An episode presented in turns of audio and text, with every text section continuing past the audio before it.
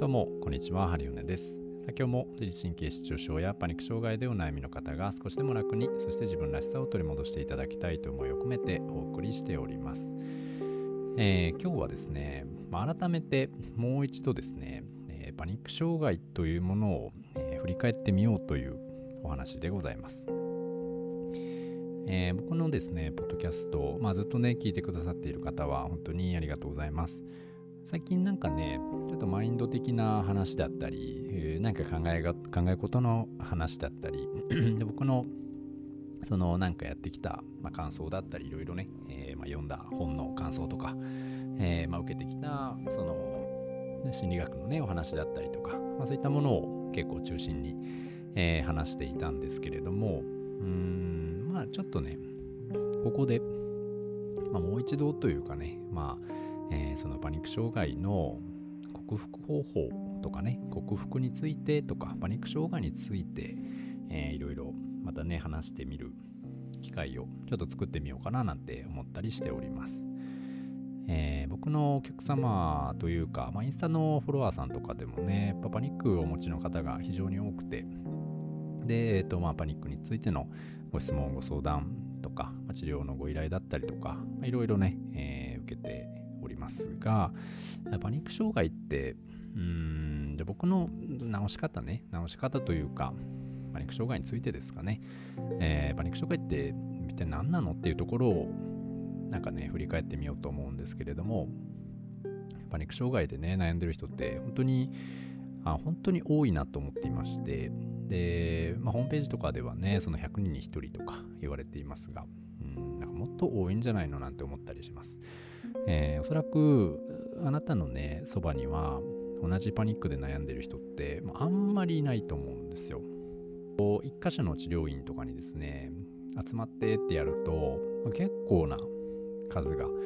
えー、おられましてまあその程度とかはね大小様々でありますしその人によっていけるものいけないものってあるとは思うんですけれどもでも病名としてパニック障害という名前がつく人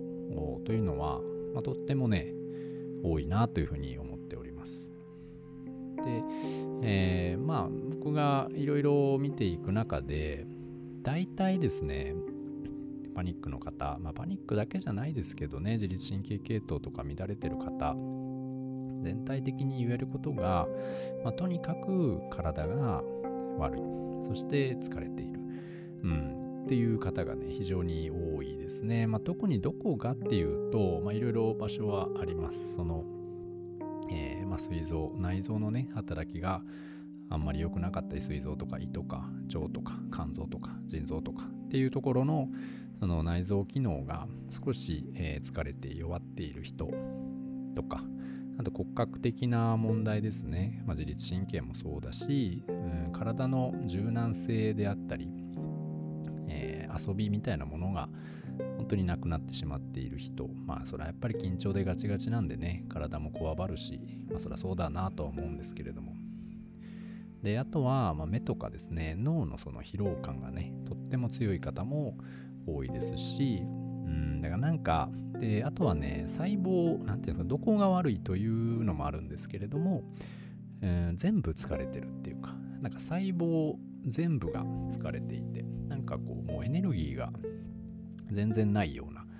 あ方っていうのも結構おられるなと思っていまして体がすこぶる元気で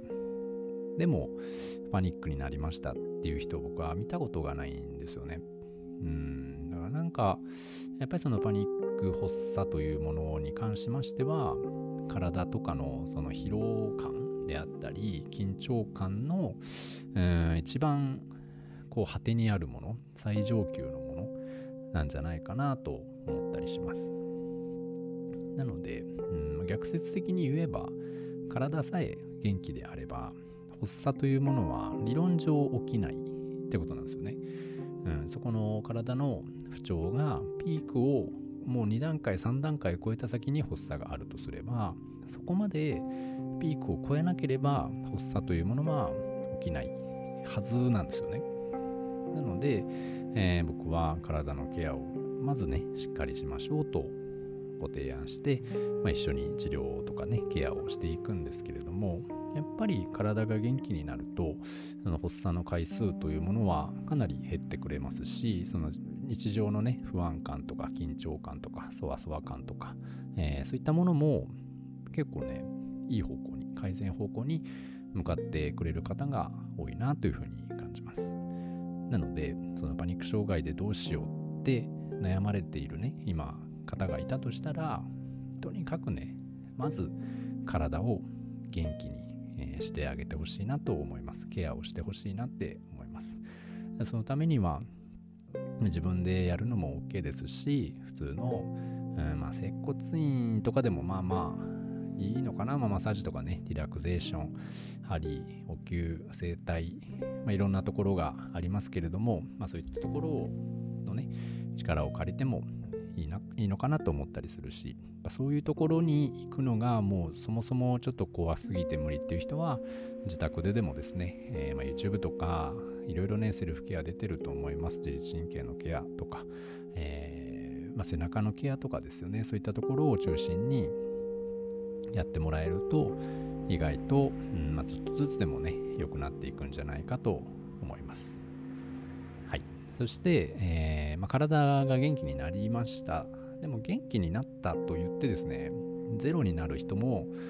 もうそれそれ以外それからねそれ以降全然発作が出ずに全く元気で日常生活をもうすっかり取り戻してもう昔のことはなかったような感じですっていう方もまあ、たまにいらっしゃるんですけど、まあ、なかなかね、うーん、難しい部分もあったり、結構ね、体調に波があったりするような方が割と多いなと思っております。それは何でなのかなって思うと、やっぱりですね、最初のパニック発作というものを経験した時のトラウマだったり、えー、その時の経験の、何て言うんですかね、怖さというか、が、どうしてもね、頭にこびりついていたりその細胞をもう体が覚えちゃってるわけなんですよね。ってことはやっぱり電車とか、うん、バスとか車とか飛行機とかいろいろその苦手なものってあると思うんですけどそこに行く時行った時にやっぱりですね体が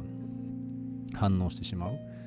ので負担になるなと思うし何かそういうイベントがあるよってこう決まった時にねやっぱり昔を思い出してですねちょっと体が反応するそうそうってしてなんかブルッとくする感じね、えー、っていうのがやっぱりあるよねって思ったりしております。なので体を元気にすることっていうのはもう本当にマストなことなんですけれどもその上でねやっぱりトラウマとか自分のメンタルのケアですよね。心のケアとか昔に対する昔のその経験に対するケアというものをこれはゆっくりねやっていく必要があるなと思うしまたその体質的にですね自律神経が弱りやすい状況の人がね多いんじゃないかなと思ったりします、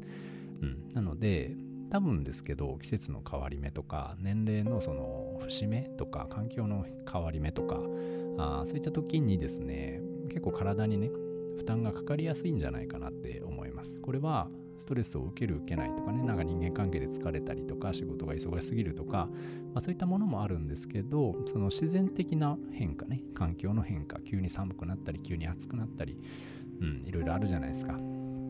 台風が来たりとか。だそういうその自然への、うん、自然から受ける負担というね、まあちょっと不可抗力的不可抗力的なものもあると思うんですけど、まあ、その辺の対応、対策、日差しの強さとかね、そういうものに弱い部分というものがあると思うから、そこをですね、対策打って、えー、ダメージを与えない風にする。なので、まあ、発作を起こさない治療とかケアが必要だし、それを、じゃあ今度は、こうね、体の疲労がピークに達した時に、発作とかが出るというもとに置けばですね、その体にダメージを与えないことがすごく大事で、でそれは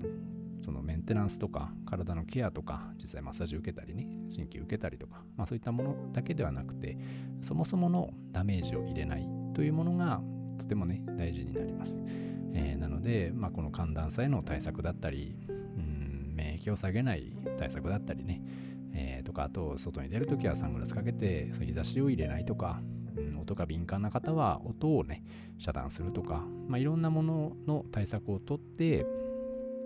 自分をね守っていってほしいなって思ったりします。なので、まあ、このパニックをケアしてじゃあその全くね発作が出なくなりました。もう大丈夫です。ってなってまた同じ生活に戻ってしまうとだんだんですねダメージも蓄積してきたりまたねいつしんどくなるかもと思ったりもするのでできるだけこれをきっかけにね体のケア心のケアそして自分の、え、生活習慣のケアあといったところをね、え、もう一度見直して、え、まあ、よりね自分らしくというか自分が一番楽に生活をできる暮らしっていうものをね改めて見直してみるとよりスムーズにパニックというものがなくなってくれるんじゃないかなと思ったりします。なので、うんまあね、非常に、えー、辛いなと思うし、もちろんパニックに効くものって何だろうっていろいろ調べて、で、それを一個一個試して、で、それを聞いた聞かないってやって、で、まあ、聞いてくれたらね、すごく嬉しいですけど、聞かなかったら、なんか私も治んないのかなとか、で、こう諦めちゃったりね、えー、とかまたなんかちょっと落ち込んじゃったりっていうのもあると思うんですけど、とこのね、大まかな流れっていうのをもう一度、うん、知っておくと、その、えー、あなたが調べたその方法っていうのは、この大まかな流れの、じゃあどうやるっていうところの枝葉の一個なので、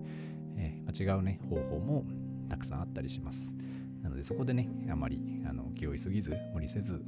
うん、でも前向いてやってもらえたらいいんじゃないかなと思います。というわけで、今日はですね、パニックについて、もう一度ね、改めて振り返ってみ、えー、ようというお話でございました。はい。また、まあ、こんなね、話もちょこちょこできればと思いますので、次回も聞いていただければと思います。それでは、今日はこの辺で失礼します。